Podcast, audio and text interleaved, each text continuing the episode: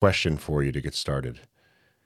Can you think of the name of the company that produces the content that you consume the most on the internet? For me, the answer is Starting Strength. Second question Can you think of another company or brand that produces the highest quality content of all the content you consume? For me, that's Starting Strength. So I show my support by subscribing to the network. It's $8 a month. You can sign up at network.startingstrength.com if you can afford it, if it's no big deal. If eight bucks a month is a lot of money, don't sweat it and just keep listening for free. Uh, speaking of the rich and the poor, if you're the former, you might be able to afford our gyms. But the good news is the first session's free. It's a free 30 minute coaching session. And if you mention this ad spot at any participating gym, you will get a free 30 minute coaching session. So those are our ads. We are sponsored by ourselves. On with the show. Mildly entertaining, somewhat obscure guests, relatively interesting topics, semi professional production quality, reasonably well informed commentary, a great value for the money, hundreds of fans all around the world. It's the Starting Strength Gyms podcast with your host, Ray Gillenwater.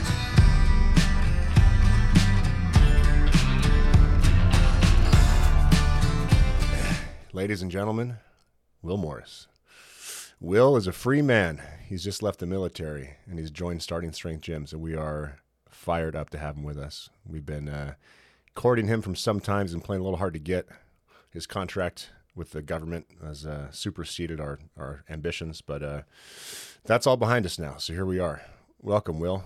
Um, yeah, I'm glad to be here, man. Yeah, yeah, guys. If you've heard Will on the podcast before, you know that uh, this one's going to be filled with a whole bunch of gems, uh, useful things that you can apply directly in your training. Will is my coach. He um, has helped me overcome my knucklehead tendencies. So I'm actually able to train productively and not just consistently hurt myself. I'm one of these idiots who's a coach that needs somebody else to program for me because uh, if if I'm programming for you, I can I can manage the load correctly. If I'm programming for me, I just go, I just I, my brain stops working and I go balls of the wall. So um, thank you, Will. Uh, Will, there's a bunch of stuff I want to talk to you about. I want to lay it out for the audience so they can uh, know that we'll front load it with the good stuff. And then for those that are interested in the details of the company's inner workings and our announcements and things, you can stick around towards the end. But what we will start okay. with is uh, I think that the calendar invite I sent you for this one, Will, was how to get swole, bruh. So, um, yes, that is, that is correct. so, so we will uh, we'll talk about getting swole, um, and then I want if we have time, we will talk about Will's career change and what he'll be doing for us at the gyms, and then whatever else we have time for. So, Will, let's get straight to it, man. Uh, okay, I'm a dude. I'm an average gym goer. I really want to look good. I want to be big and muscular. What do I do? this this always causes uh, consternation with people because you know this probably one of the most common questions that I get because uh, whenever people come into the program or they come to me for rehab coaching or whatever, it's always almost always going to devolve into well now I feel better, my shoulder feels better, whatever. Now now I want to start looking good.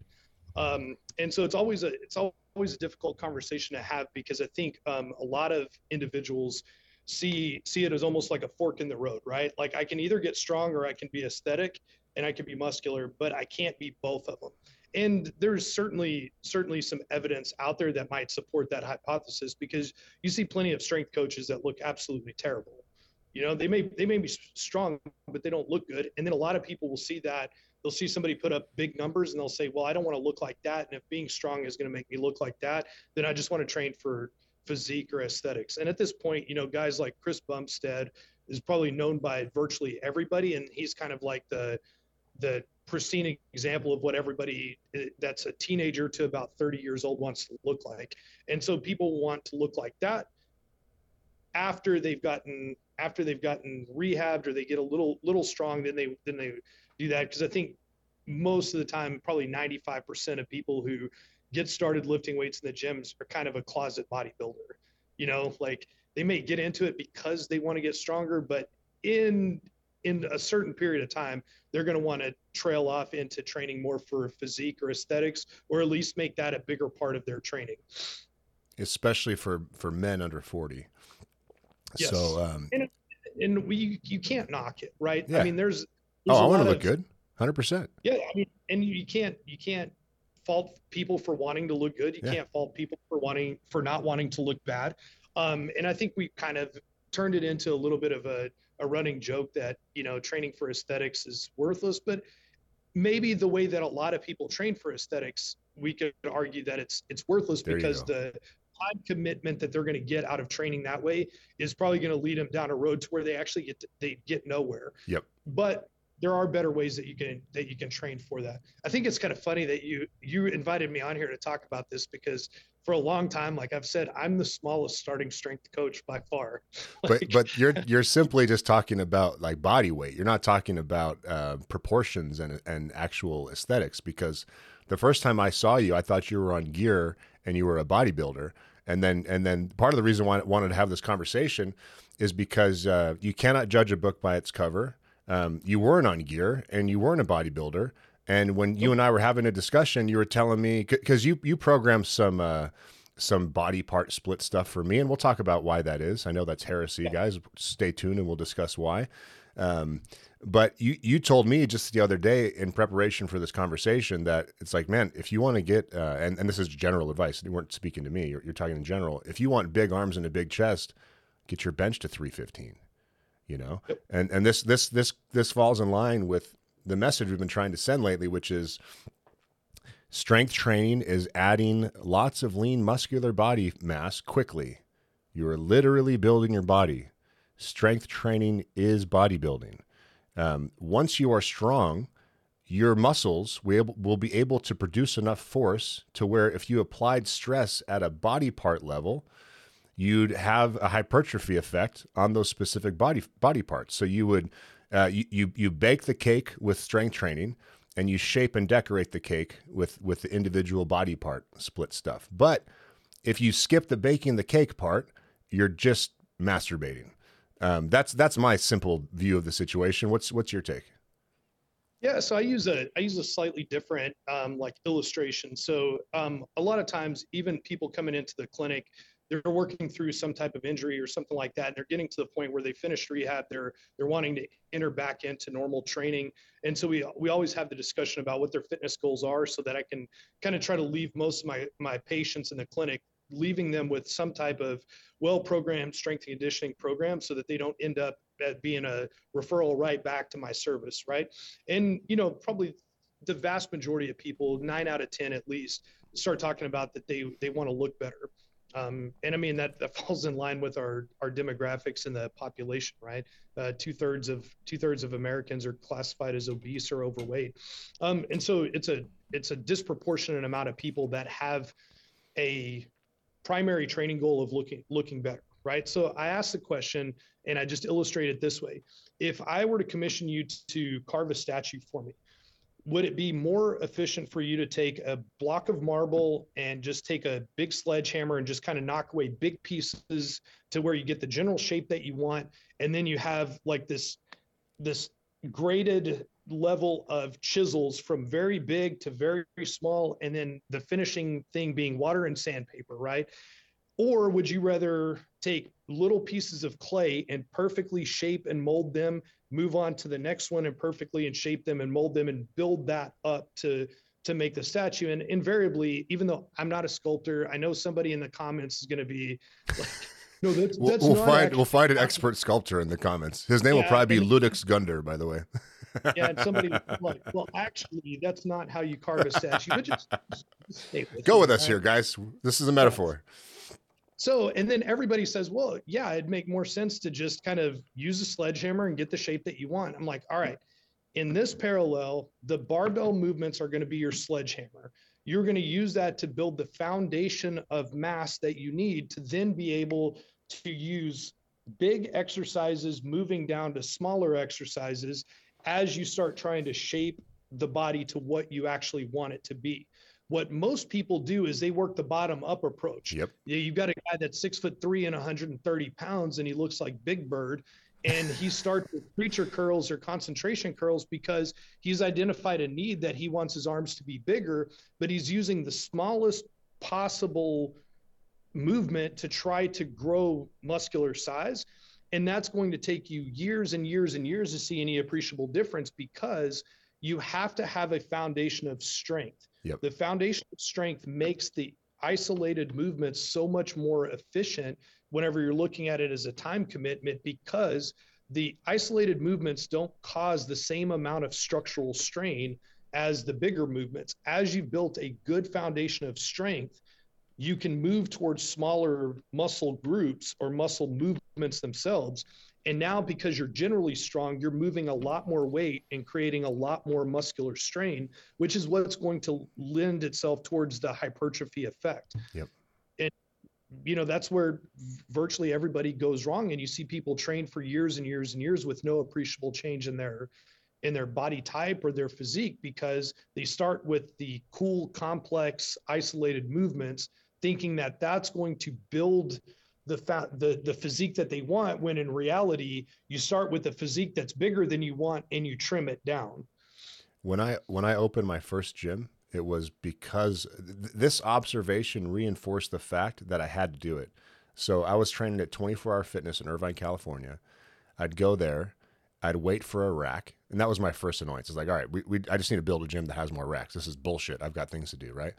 Um, there's a bunch of other issues with training there, but the the second one was I would be there three days a week. Sometimes my days would change, and I remember one guy in particular was there every time I was there, regardless of the day. So he's that tells me he's probably on a six day a week bodybuilding split. I saw him there over the course of 18 to 24 months. He was lean, he was skinny, he had small muscles, but they were well defined, and nothing changed about him in two years.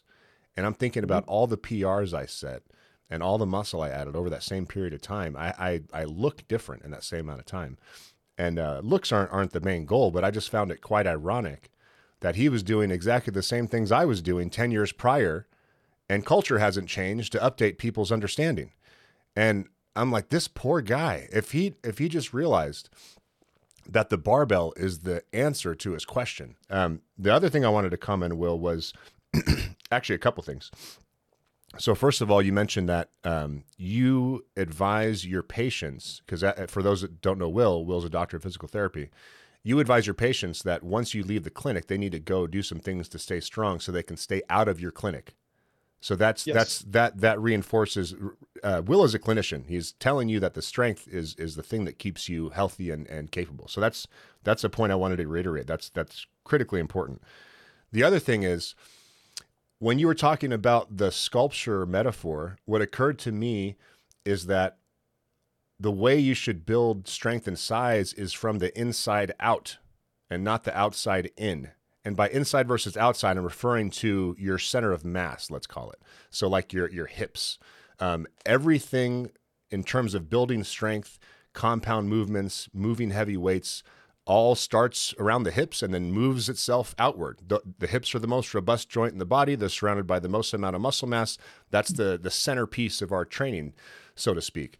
Um, and bodybuilding body part split kind of goes from the the outside in. So you're starting with your with your appendages with the smaller muscle groups with the small joints and you're moving lighter weight.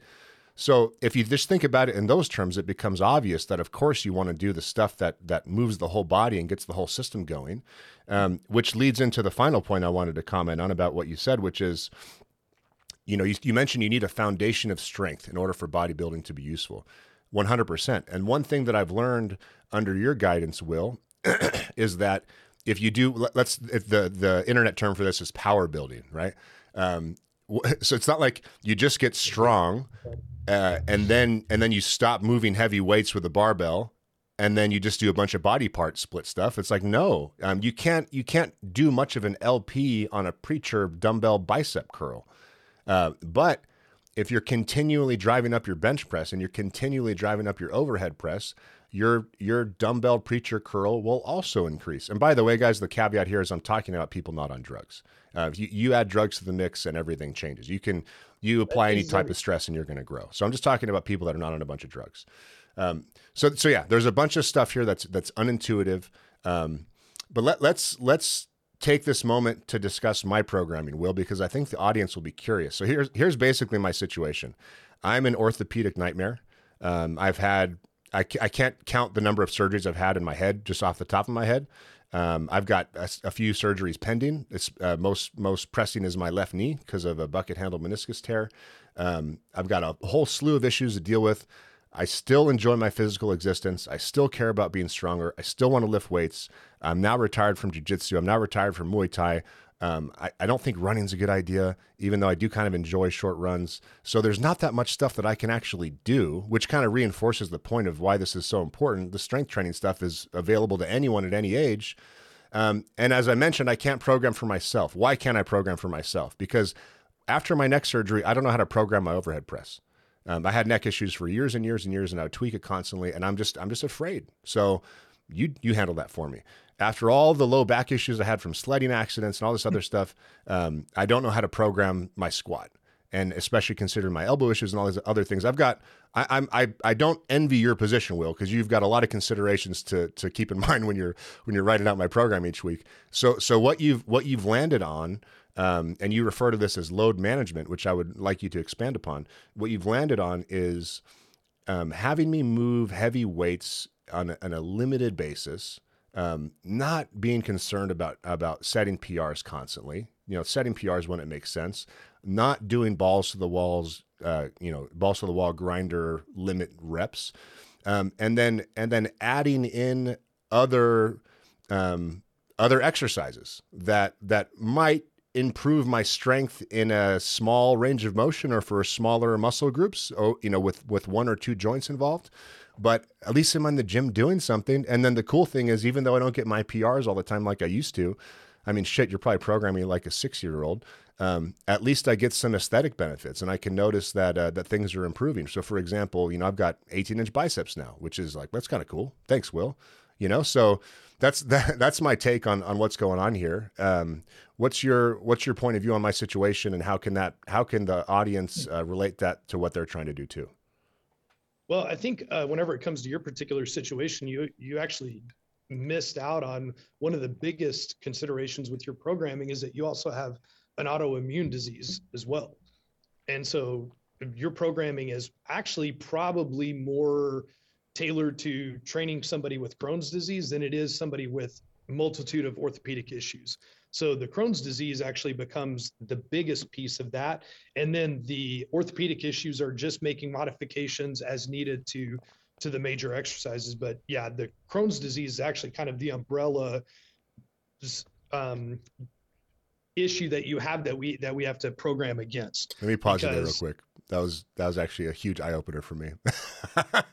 I just I just realized the follies in all of my previous attempts to program myself because I literally don't think of myself like an autoimmune um, patient, right?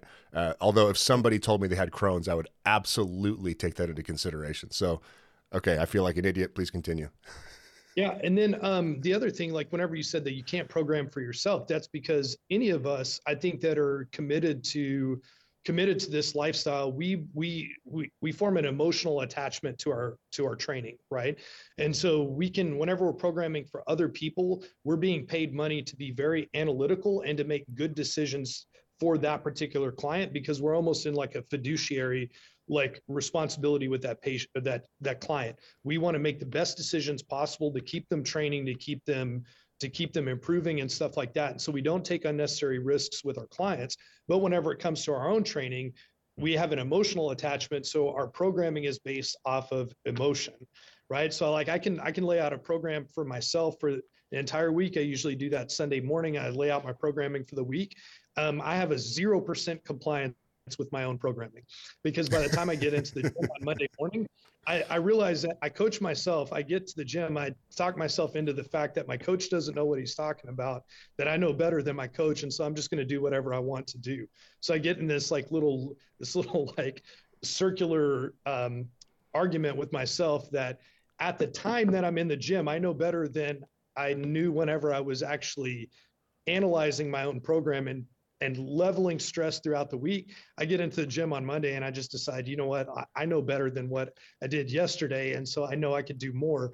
Or I've got like, you know, Paul Horn or somebody like needling me on on Instagram. And so I saw him squat 425, so I'm going to go squat 445. So that's a, that's a universal complaint. That's a universal complaint with us is that we're too we're too emotionally attached to our to our own training. Yeah. But so whenever it comes to your training, so what we had to do is there are certain movements that you don't tolerate the same way that we would have like a, a novice come into the gym. We can't linearly linearly progress your your deadlift or your squat because whenever we do that, your recovery ability primarily because of age and autoimmune disease doesn't allow you to just continue to to linearly progress you know ad nauseum right you can't just keep doing that your recovery ability is actually variable day to day because i mean you're in a high high stress position. You've got an autoimmune disorder. Um, you don't sleep well because you've got a high position of of stress and all this kind of stuff right? So all that comes in that comes into play. So your programming is more like what i would call like wave almost like wave running that we we get you at a moderate a moderate total workload for the main exercise so take something like deadlift have you pull something like a, a moderate moderately heavy single and you do that to maintain proficiency at lifting closer to max weight. Then we drop you back down and you do something like, let's say, four sets of three. And that's something that's moderate, moderate. Um, and then we move on to a couple of assistance exercises, and those are all spread out throughout the week. Now, as we go week to week, instead of just adding weight to the bar, because what we know with you is whenever we just keep adding weight to the bar, then we end up running you into a wall very quickly, and then we have to deal. And I think if you if you pay attention to the um, the boards and stuff like that, I think a lot of people fall into the same thing that you see people that they hit the wall, they reset, they hit a wall, they reset, they hit a wall and they reset. So what I've been doing with you and some of my other clients that are that are in a relatively similar position is we increase the volume and then increase weight, drop the volume back down. Mm. So you go from like threes and we ramp you up to fives or sixes and then we drop you back down to threes whenever we increase the weight. Mm. That way you get multiple exposures, but every single time you come into the gym for that particular workout that week, the intensity is going up because three reps is a little bit easier than four reps per set. And if you do four sets of three, that's 12 reps. If you go immediately up to four sets of four, you go from 12 reps to 16 reps. We've actually just increased your volume by 33%. Hmm. So what I do with you is your your improvements are going to be like you know say four sets of three. The next week you're going to do four four three three. The next week four four four four.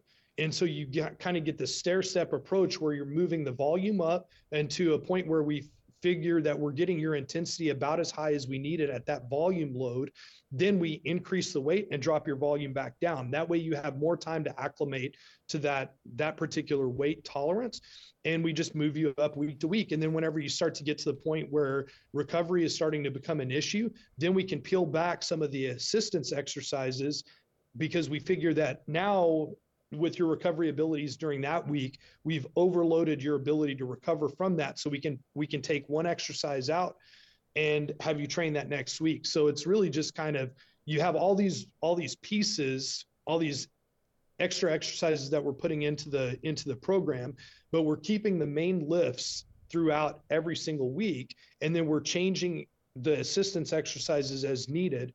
And you start to see that whenever if you do this type of progression with some of the assistance exercises, you'll see you'll get to the point where you just really can't in, increase the amount of volume or load on that particular lift. At that point, that that lift at that particular time has probably run its course. And so now you take that out and you substitute something else that's similar, but the stress is going to be a little bit different and you run that up. That way, we've kept you training steadily without any interruptions or any um, injury kind of timeouts for at this point, I think we're probably going on 15, 16 months or so before you since you've had an actual time where we had to really peel things back. Yeah, which is probably the longest of my training career. Um, so thank you. Gone, gone from I think about two two twenty or so. I think was at the thinnest that you were, and now you're back up to about two forty two. Yeah. But your body fat percentage has actually gone down a little bit from whenever you're two twenty. Yeah. So you had this over the course of a year and a half or so. You've had this steady increase in body weight, but your body fat percentage has gone down as as you've increased that, which I think kind of flies in the face of what a lot of people on the internet think whenever they think of starting strength. Mhm. They think a lot of people that are just kind of built like meatballs, right? That they just they go from 100, 120 pounds to 270 pounds, and then they look like a meatball. And it's, it's like, eh, that's not really what happens. Um, a lot of that is food choices, right? Sure. Like there's certainly people that got fat doing starting strength. There's a lot of people that got fat running marathons too, Uh-huh. because it all depends on how you eat. And doing yoga. If you're eating calories a day, it doesn't matter what you're doing, you're going to gain body fat, you know? Yeah. But to the point where you said, um, you know, the, the barbell exercises, what I would say with that is you're absolutely right in that you're creating the frame that people want, right? So whenever you're talking about male trainees, the vast majority of male trainees are actually looking for what's called the X frame, right? So wide shoulders, narrow waist, and then big, big at the quads. So it's kind of shaped like an X, right?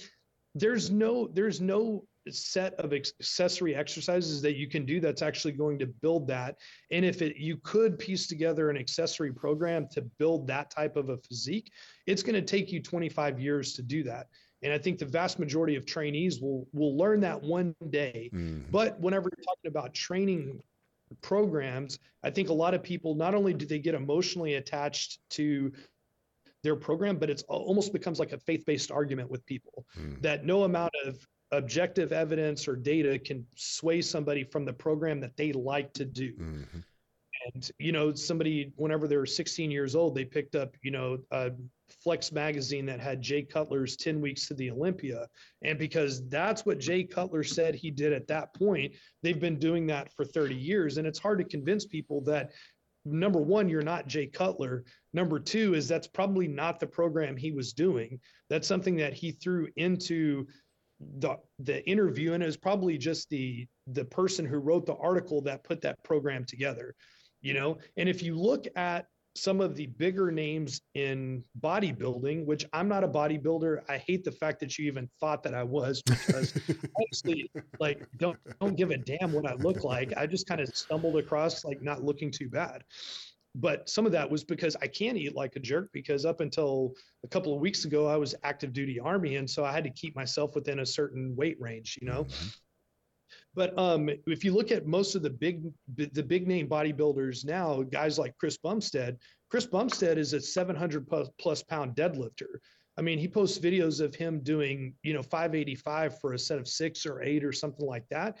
Like the guy is an incredibly strong dude. And he didn't get to where he didn't get to building a 585 deadlift and a four time classic physique Mr. Olympia by doing a bunch of leg extensions Mhm. or preacher curls. Like he got that by being a big, strong dude to begin with. in And the then he did leg extensions and preacher curls. Yes, and he Yeah. does that as he's getting ready for competition. As he's getting ready for competition, and you look look at you look at since the beginning of time, since bodybuilding started, everybody kind of gets big in the off season, and then as they get closer to competition, they start trimming down. Mhm. And as they trim down, now they're in a caloric deficit, they're dehydrated and stuff like that. That's whenever the assistance exercises come in because they can get more work out of the assist the assistance exercises because in a calorie deficit, carb depleted, dehydrated, they're not in there squatting 585 for sets of 10, Right. right? They're doing leg extensions and preacher curls because that's basically all the tolerance that they have. Mm. But that's what they're doing to bring out like the striations in the muscle as they're carb depleted and dehydrated, right? Now, if you watch those guys train, they train big muscle movements. They train with a, a relatively high degree of intensity, and this the the cake decorations that you're talking about are the very fine chisels make up a very small part of their program but we become hyper focused on the assistance stuff because well let's just face it it's a little bit more enjoyable training whenever you don't feel like you're dying on every single rep and so it almost becomes like confirmation bias because I feel decent whenever I do this exercise. It's better than whenever I'm under a 495 pound squat because that hurts. So obviously, this must be better for me. And people don't keep objective data on their physique over a long period of time to see that their program that they're doing is actually not effective. Mm.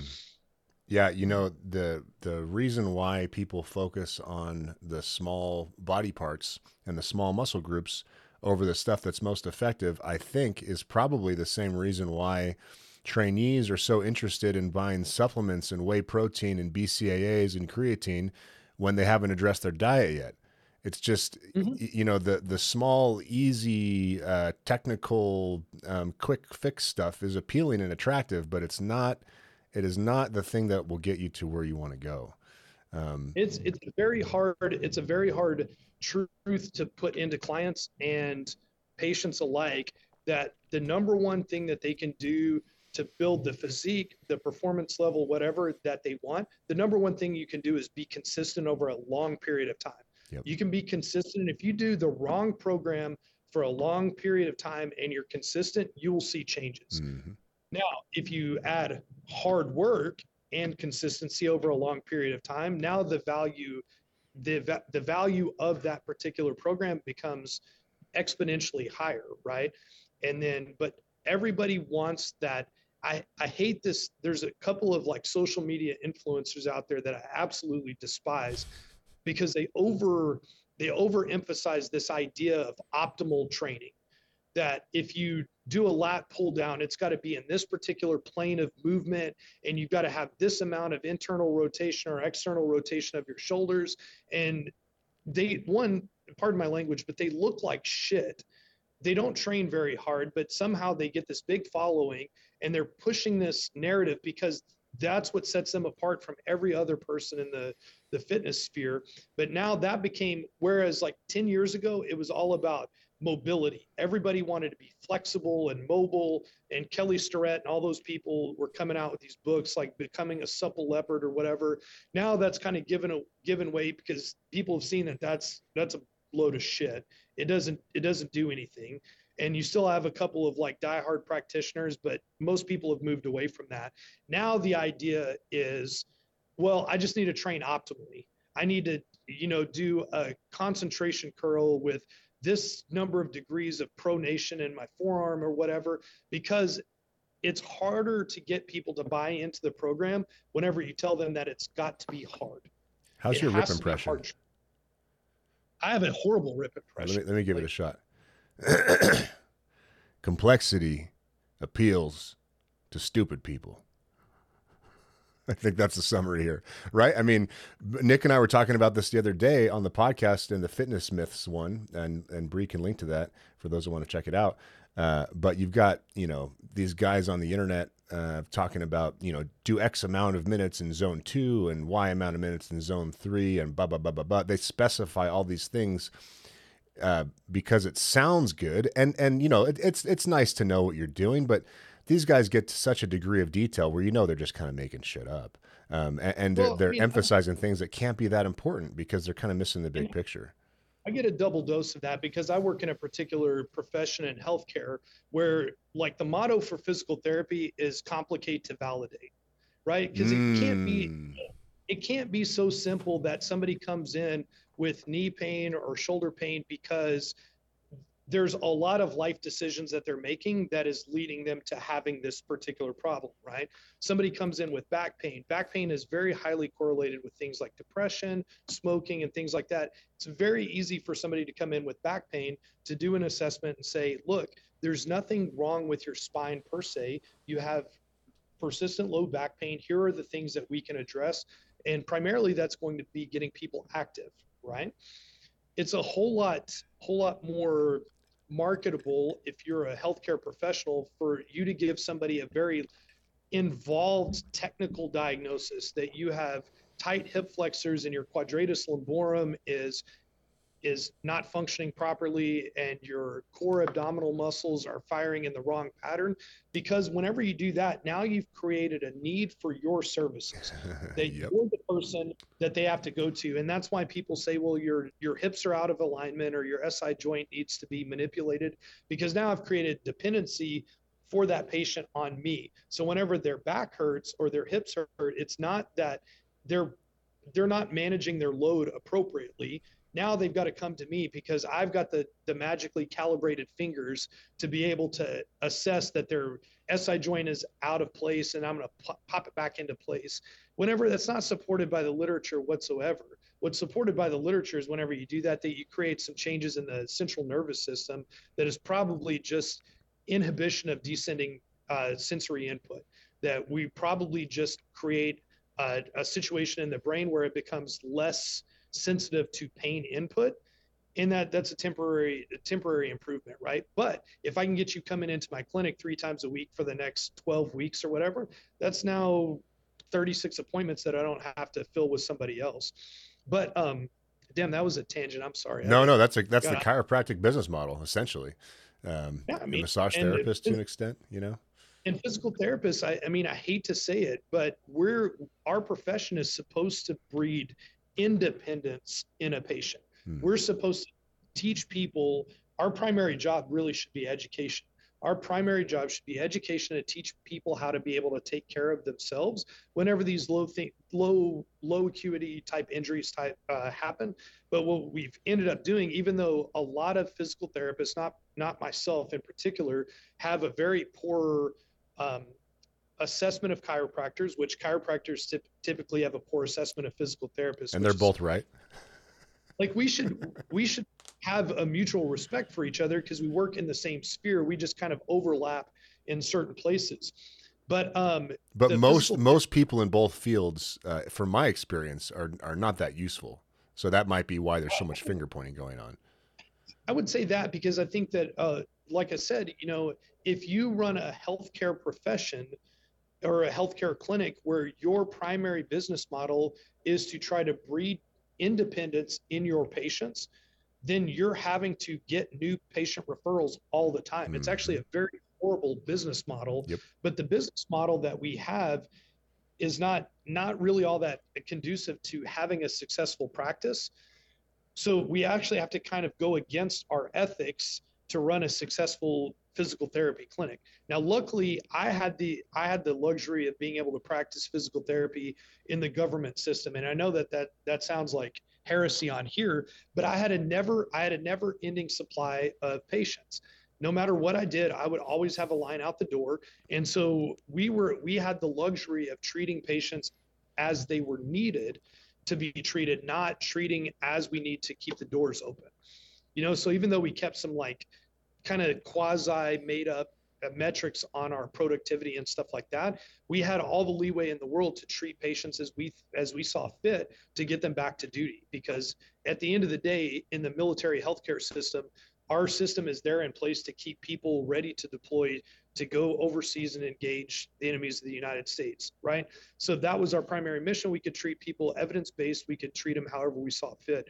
That you could not theoret. I think theoretically you would have um, a very hard time keeping a physical therapy clinic open, treating that same way in the civilian world, which then breeds someone like you comes into their clinic and a physical therapist clinic for you is probably pretty useless. Yeah. They're not going to know how to treat you. Right. That's for sure. I've experienced that firsthand. Um, Will, uh, I, I, think this might be the, the main question of the podcast here. So let me let me know what you think about this. Um, all right, my take on what to do if you're a guy who has gone through the diligent process of getting your deadlift to around 500, getting your squat to around 400, getting your bench to around 300, getting your press to around 200. You've uh, you know you you are interested in aesthetics, but you're smart enough to know that that is actually the thing. Go, pursuing those numbers is actually the best bang for your buck when it comes to looking better. And so you were diligent and disciplined, and you only did that for whatever depends on the guy. Maybe it takes 24 months to get there. Um, and then you're thinking to yourself, you know what? I want to look better. I'd like to look better. My take on that is, uh, first of all, make sure your body composition is dialed in. Um, eat what I eat. This is a Stan Efferding Monster Mash. I eat this three, four times a day. It's my favorite food. It's cheap. It's quick. Um, it's healthy. My blood panel's in good shape. So get your body composition in order. And then if you want to, fr- from that point, if you're like, all right, I'm, I'm muscular, I'm big, um, I'm, my body composition is where I want it to be, not too lean, not too fat. Uh, and then the guy's like, you know, but I wouldn't mind having some more shape, right? I want to, I do want to put some icing on the cake. Um, the, the, that next step is something that I'm not clear on uh, other than what I've learned from you through my programming. Because you are programming things for me that are not purely strength based, as we've discussed. Because shit, I want to do something in the gym. I don't want to just go and do do some deadlifts and then go home, right? Um, and and I do enjoy looking good. So and and there is some benefit to doing some accessory stuff um, when you're already strong. So. Can you be specific about what you would suggest to someone like that in terms of exercise selection, reps and sets. And again, guys, I just want to really reinforce this caveat. Do not do this unless you're already strong because you're wasting your time. But if you're already strong and you decided that you want to keep getting stronger, but you also want to start chiseling the the shape a bit more, then this is where this stuff comes in. So Will, what's what's your take? Yeah, so whenever you start adding additional exercises to the program, you got to be you got to be careful to do two things. Number one is I don't personally believe that the old bodybuilding split where you do all of your chest stuff on one day and then you wait until Monday to do chest again. I don't think that that's the, the most efficient way to do it. I'm one of those that I, I ascribe to the belief that the more repetition or the more frequency that you can get, the better off you're going to be right? And so if you train train a muscle group on Monday and then you wait seven days to train it again, at that point you're going to go through some detraining, and I think that that's probably another big thing that individuals do that that screws their progress up is that by the time they train again, they've already set the detraining has already set in. So they just kind of keep spinning their wheels because they're taking too long of a rest interval. So if you cut if you cut your amount of total volume for a muscle group down and you're not doing, you know, eight exercises, four sets of eight to 12, and you're doing it once a week, you can trim that down to maybe two exercises and you can do that more frequently throughout the week. So the first thing that I start to have people do is I have people start adding accessory benches, accessory bench movements, a lot of rowing. So I have people row two, three, four times a week, depending on their tolerance. People with low back injuries tend to t- tend to be the two to three times a week. I've I handle a lot of volume in my back pretty well. So I do pulling movements about four times a week. And other people that I have that have pretty pretty solid backs, like they they can row up to about four times a week, but they're doing variations of the rows, right? Sometimes maybe a seated cable row, sometimes it's a Yates row, sometimes it's a, a strict Pendlay row or whatever. But you you spread those out throughout the week. But you start like um, you almost think of it as like a one lift a day, one lift a day type program. So you're training four days a week. You've got you've got your bench day, you've got or your main bench day, you've got your main squat day, your main press day, and your main um, deadlift day. That second exercise that you pick in that day has to be a complementary movement to another day out of the week because you don't necessarily always want to bench and then incline bench because now you're stacking your two main chest movements on one day. And so anything that you do the rest of the week is going to be a smaller movement. You want to level that throughout the week. So it might be something like uh, bench press, and then um, the let's say the next day, the next training day, you're going to do deadlifts. You might do something like uh, like a leg press or something like that. So you're doing like an accessory squat movement. And then you go into your your accessories. And what you have to do is you have to level your your accessory work throughout the week. But you add in accessory bench days. So bench, Larsen bench, close grip bench press, something like that, so that you're pressing multiple times throughout the week. Incline bench press is another good one. Uh, whenever you're focusing on hypertrophy, if you're or if you're a thrower, if you're a shot putter or you're an athlete, incline bench relatively relatively effective for that. Outside of that, if you have no problems pressing, then incline bench probably not all that effective. If you have problems pressing and it's hard for you to press once or twice a week, then incline bench becomes uh, a go between between the bench press and the overhead press. So if you can if you can incline bench and it's more tolerable than overhead press, then incline benching a two to one ratio for overhead press will keep your overhead press relatively high and you won't detrain on the overhead press and less frequency on the overhead press tends to suit people pretty well. Um, then the accessory lifts that you get that you start to add into your program, they have to be relatively large movements. Something like a knee extension or a leg curl is a very small movement because you're fixing fixing a two joint muscle and you're moving one joint and it's a very small movement right a romanian deadlift is a much bigger movement because it incorporates most of the body to do that so if i want to add in a hamstring accessory lift the first one I'm going to do is a Romanian deadlift. I can handle more weight. I can I can handle more weight. I can handle more stress. The rest of my body is getting stress on that particular movement, but I move from big compound movements whenever I add them into my program. And over time, whenever I get to the point where it's hard to just keep progressing on my Romanian deadlift, I'm going to add something else in there or take the place of Romanian deadlifts. And it's going to give way to something that's a little bit more a little bit more focused. And that's what you're going to do with all of your movements over time. A dumbbell a dumbbell seated overhead press right? That's a relatively big movement but it's something that's slightly different than your overhead press you can work a slightly different angle and for most people they can dumbbell overhead press more comfortably than they can an overhead press if they have persistent shoulder problems mm-hmm. especially range of motion range of motion deficits so you have them add that in, and you take the same kind of rep approach that I that I talked about. That you're going to start with something that's moderately heavy, and if you just take that, if you just take that particular programming methodology to where you, as you start to add in accessory movements, they're they're intelligent selections so that you're adding big movements and it's giving way to smaller movements over time and then as you as you bring in a smaller movement that's only there temporarily you don't do leg curls from now until the day that you that you die you do leg curls as a little little bit of a break from the larger movement. Mm. So that's like what we're doing with you, right? Mm. So we found with you that uh, a lot of barbell rows or Yates rows were starting to starting to bother your back and your and your um, elbow, but they was starting to get to the point where the the investment in the fatigue, the accumulating fatigue in your back was starting to get too high. So what what did we do? We substituted that for a seal row. So now you're doing a prone row that it kind of completely eliminates the low back from the from the equation, and now you're still getting a row movement, but it's not something that's as um, not something that's as isolated as say something like a seated one arm cable row. Your stress throughout the week was starting to get too much for the low back. So we've got to take something out, but we don't want to get rid of deadlifts. So we take out the big the biggest rowing movement, put something else in there that gets us as close to that particular movement as possible that allows you to handle as much weight as possible. And then over time, we're going to have to probably work you back down into something like a seated cable row.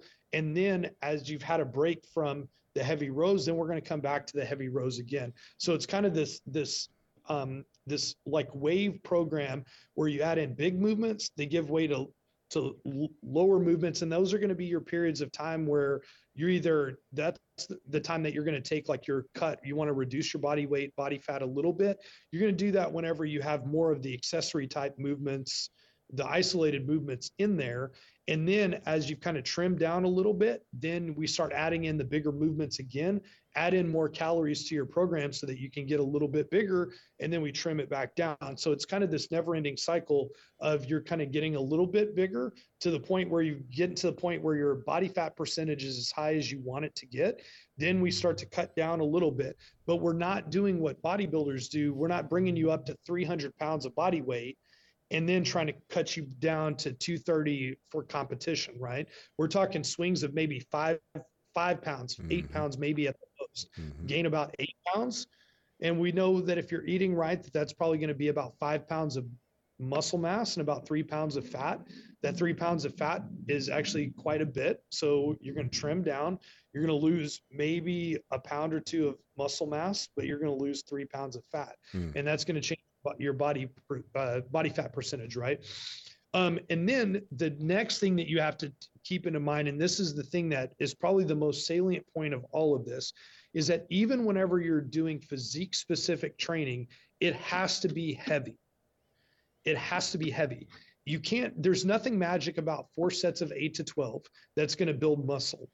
That volume is there for a particular reason. And I think most people don't understand the principle behind that the best way that I could I could sum it up, and it's something that you've been doing you've been doing for a long time. Dr. Mueller here in Texas is doing the same thing, is having exactly the same the same benefits that you're having. The think of whenever you're doing four sets of like eight to twelve, those first two sets are almost like a pre-fatiguing set. That you do those first two sets just to build up some fatigue in the muscle. Those next two sets, they have to be heavy enough that at the end of each set that you are working to failure or just about failure on both of those sets. Because whenever it comes to building muscle or hypertrophy specific adaptation, it's a combination of the structural load on the muscle and the overall workload of the muscle. Now, in order for you to engage as much of the muscle as possible, you have to get to the point where the body has no more motor units to recruit. Now, if we go back to, um, I believe it was Schoenfeld from McMaster's University that came out with the big study that was in the New York Times that said you can lift lightweight and get just as much hypertrophy as people lift heavy. And and you know, if you look at the if you look at just the raw data, that was absolutely the case. The data did support that, but there, you have to read into the was, methods a little bit. Was little it a bit. retrospective study? No, it was a it was a prospective study. It was a cohort study, and they the that particular tagline was absolutely correct. But the way that they lifted lightweight is this barbaric method of training that the vast majority of people are never going to try to do. So they were doing they were doing lightweight high repetition sets. They were doing 20, 22, 25 reps to failure. And then they had a spotter there with them and they were they were doing a quick rest pause and then they were doing another set to failure. And then whenever they'd hit failure a couple of times then they were doing forced repetitions so now the spotter grabs the bar and forces you to be able to complete a couple of more repetitions. That, that sounds a like a recipe for tendonitis man Yes, that is a that is a recipe for rhabdo. That's a recipe for tendonitis. That's a recipe for people being non-compliant with their with their programming. That's horrible. I've been training for a long time, and I train at a relatively high intensity comp- compared to most people I know.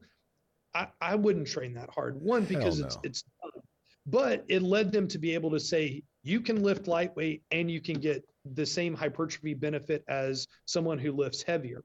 But what comes out of that and what's supported by the literature is the idea of the number of effective reps that you do. So if I, me being a, a, relatively strong dude, if I go into the gym and I bench 135 for four sets of 12, there's nothing about that that's going to create any type of positive adaptive stimulus for me. I'm, I bench in the high 300s four sets of 12 is not going to do anything for me at 135 pounds. Four sets of 12 at 295 is going to be to the point where I get to the fourth set of 12 at 295, I'm going to be at failure on every single rep, right? So the best way that I could try to boil down effective reps is an effective rep is one that's actually challenging at that point in time. So whenever you whenever you do a couple of sets and those first two sets are just to kind of get build up some fatigue in the muscle and you have enough load, now if here let me let me step back just a little bit. The reason why the novice linear progression is so effective for people is the idea of effective reps is already built in, it's baked into the program. Because after your first couple of after your first couple of sessions and things start to get a little bit heavy, you're hitting a large number of effective reps for every single one of the exercises.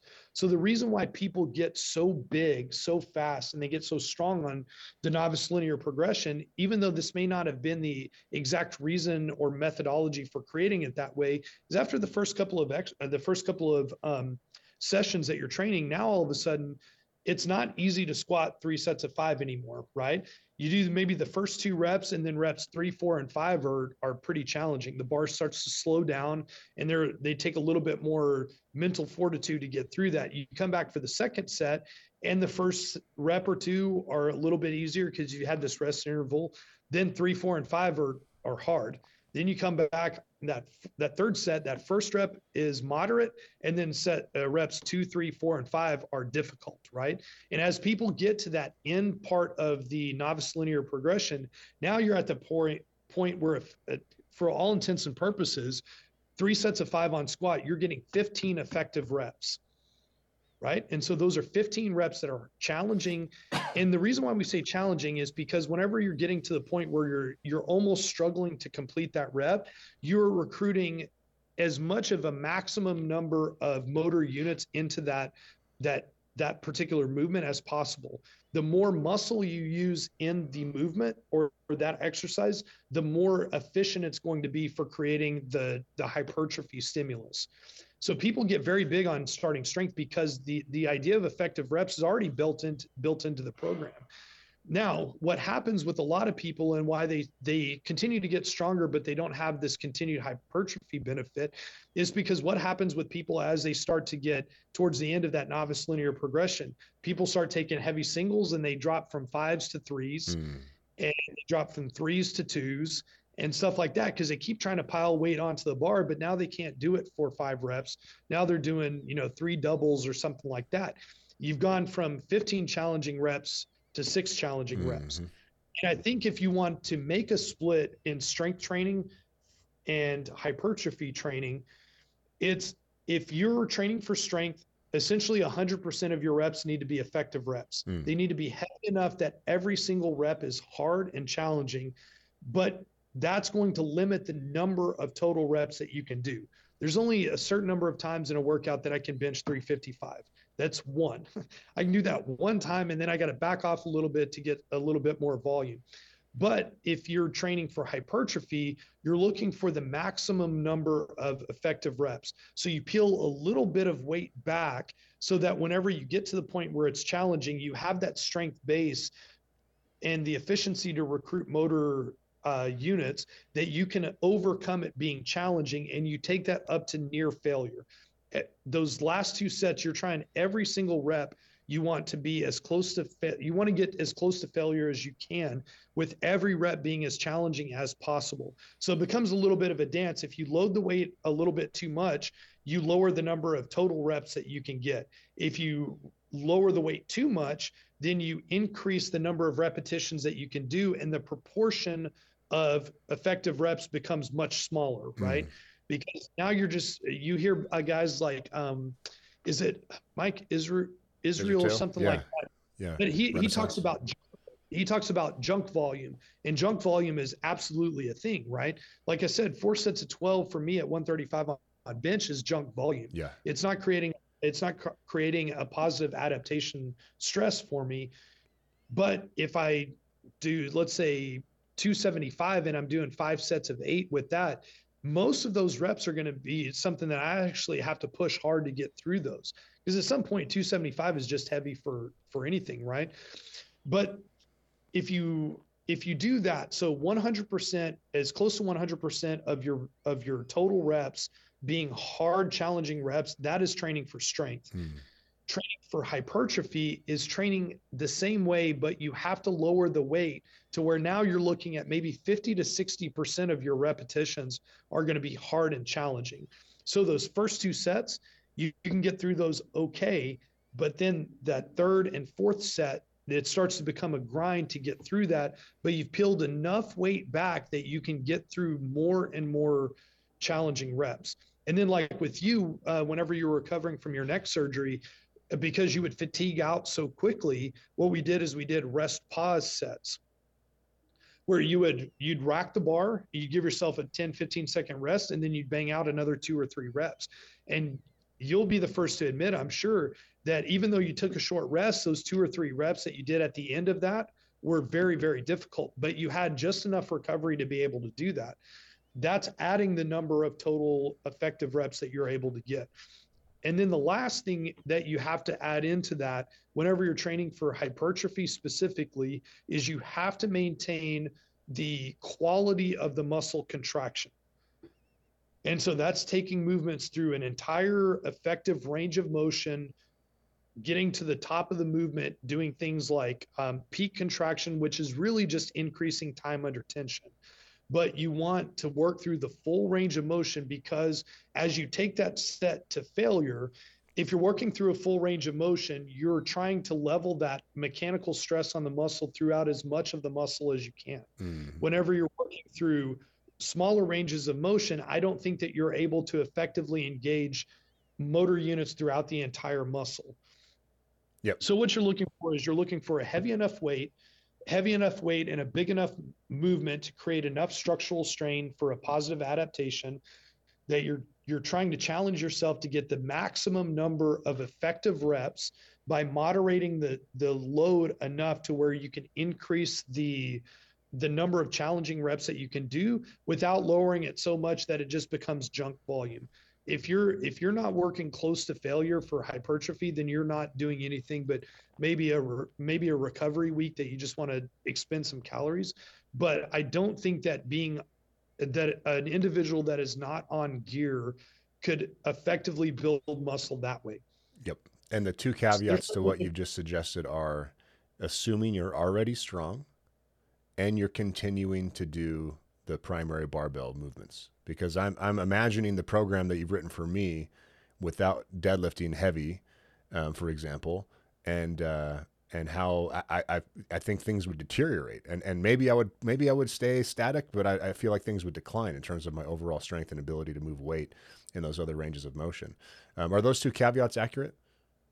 Yeah, I think so. Because I mean, if you think about it, like what's what's someone uh, even if even if it's relatively heavy for them at that time because you have to you have to balance all of those all of those things. What i think a lot of people might or maybe i just envision some people taking what i said the wrong way and saying well if i go in there and i pick up a heavy enough dumbbell and i do four sets of 12 and the dumbbell's relatively heavy for all 48 reps that i'm going to get big biceps.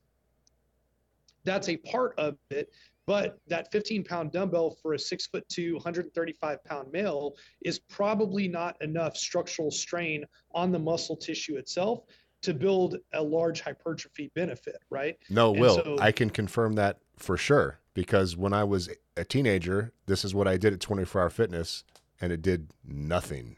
And I'm doing this stuff now as a strong guy under your guidance and it's doing something. So th- being strong is the difference and the the compound the compound movements that you're doing allows those other exercises to be more effective that they become complementary lifts to the big movements. The big movements are what's keeping you in that that kind of like highly sought after like x frame type type build right? And i mean you walk in walk into any any gym anywhere and obviously you're going to have the the people that are kind of tall and lithe and skinny and some people some people like that physique but the vast majority of the physiques that that people um, respect or or idolize or want to want to look like that they're all x frame shaped.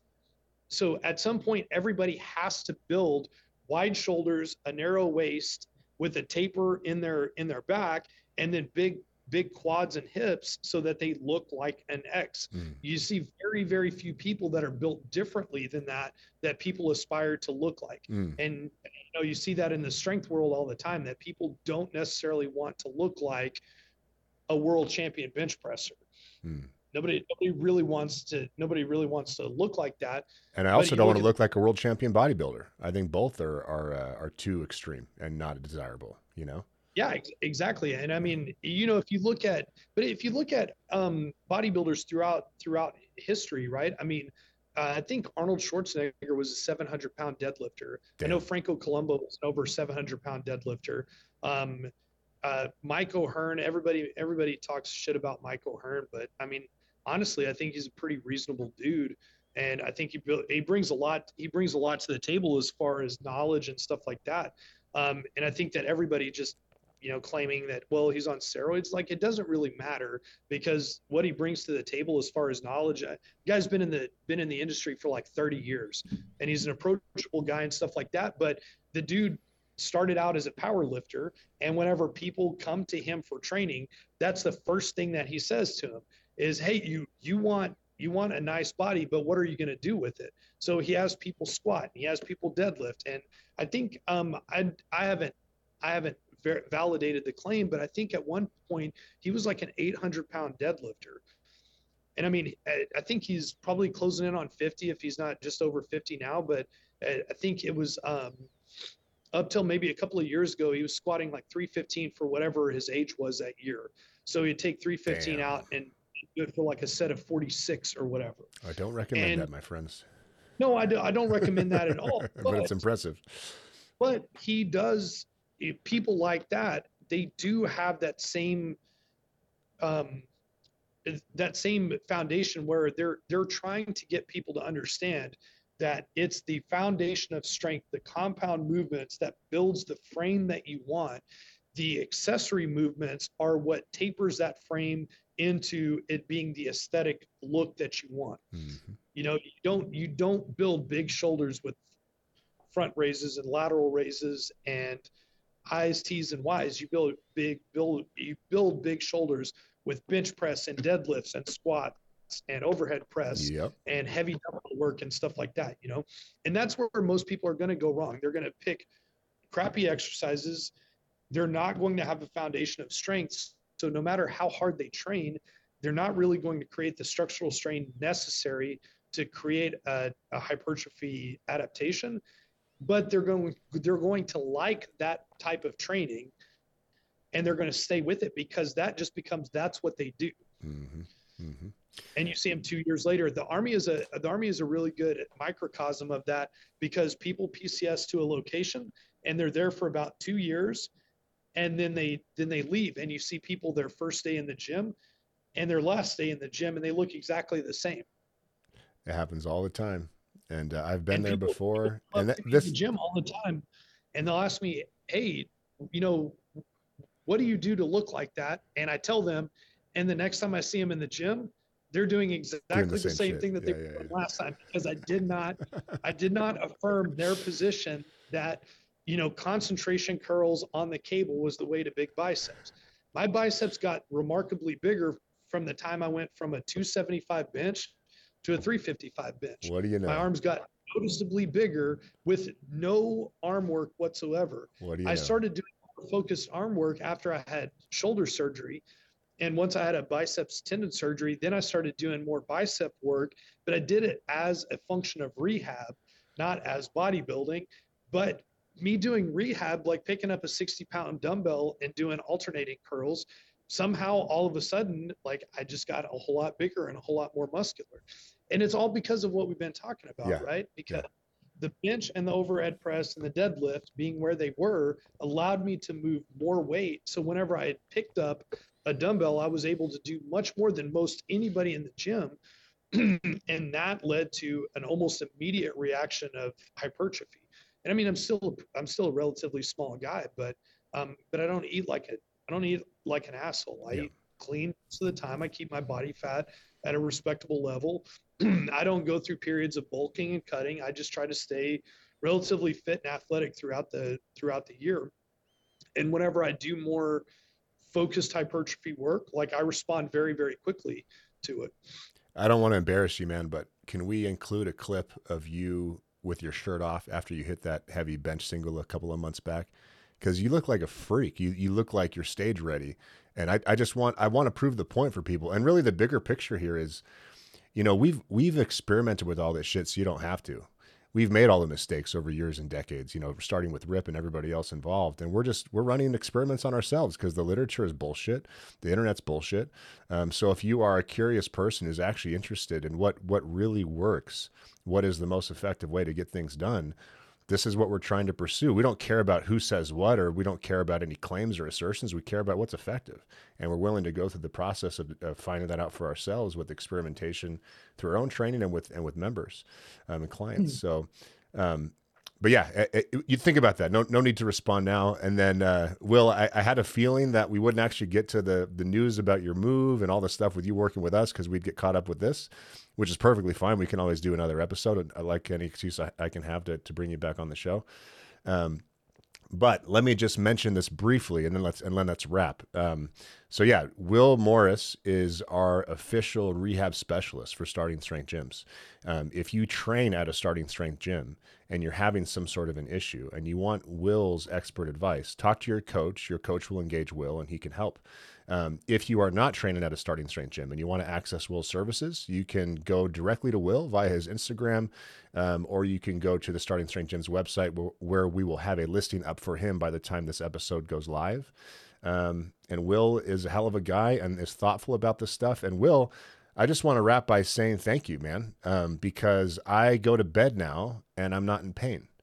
And I go to the gym and I have a productive session. And I haven't had to take a layoff because of an injury, at least not one caused in the weight room in a long time and uh, I don't dread or or hate my training anymore, and I did for a while. Um, and on top of all that, I'm getting uh, I, I'm I'm I, I I haven't set PRs yet, but and I thought PRs were behind me, but we're getting close to a benched PR and a deadlift PR, and I've never been happier with the way that I look, and I'm almost 40, so in, in this particular you. case, like this is uh, the way that we're training you. You're going to hit accidental PRs. We're not we're not peaking. We're not we're not doing a 12 week peaking program. We're trying specifically to get you to a new PR. It's actually just a part of the normal training. So you're going to walk into the gym here in a month month and a half or so and you're going to you're going to be scheduled for a deadlift single that's going to match or break your all-time PR, but it's not going to be something that you're overreaching to get that. Yep. You're going to get that as a part of your normal training because everything is still moving linearly.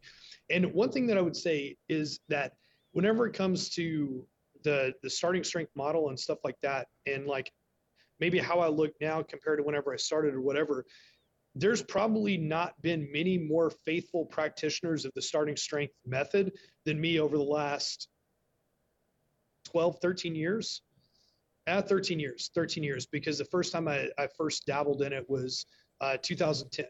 And I mean, I did that primarily with no other real realistic uh, training methodology up until um, whenever I was in Washington. So a couple of years ago, but I, I probably did a solid, probably did a solid nine years of training under nothing but starting strength methodology. And then I just got to the point where age and stuff like that, I had to kind of change a little bit up. But I didn't get to where I am now by doing what I'm doing now. I got to where I am now by doing starting strength. Yeah. And the, the programming methodology for many, many years and got to, I mean, I would say, I would say pretty decent levels of strength. And when I was in Washington, I mean, I was I was deadlifting 550, I was squatting 550, and I benched 405 with about a 220, 225 strict press. And so like I got to reasonable numbers for a guy that weighs 170 pounds. Like those aren't those aren't terrible. I'm definitely not I'm definitely not John Haack. I mean, John Haack is my same or essentially my same body weight or, or weight class. And I mean, he's benching 600 pounds, but I'm not John Haack. Yep. I'm Will Morris. I'm a normal, yeah. I'm a normal human. A mere mortal. Yeah. yeah. But I did that by training primarily through that. And so, there, I mean, there were many, many years of lifting very, very heavy and trying to get my strength up to a, a decent level. And then whenever I kind of made the switch and started doing some more of this stuff almost as a rehab, um, as a as a way to rehab myself from surgery, like I noticed that the the physique changes came along very very quickly. Mm-hmm. I've had the exact same experience, and the thing I feel guilty about, Will, is when I'm in the gym doing you know accessory lightweight uh, single joint bullshit and there's young kids next to me that are skinny and doing the same thing, I fear that they're looking over at me and like, oh, if I keep doing this, I'll I'll I'll be 250 one day, you know. Um, and I just you know it's I, I do feel bad about that, but um, Will, we should we should wrap here, man. Plug your Instagram if you can, and then um, let's schedule another one. Should I have to think about this? I think it's at Morris DPT SSC. Nice.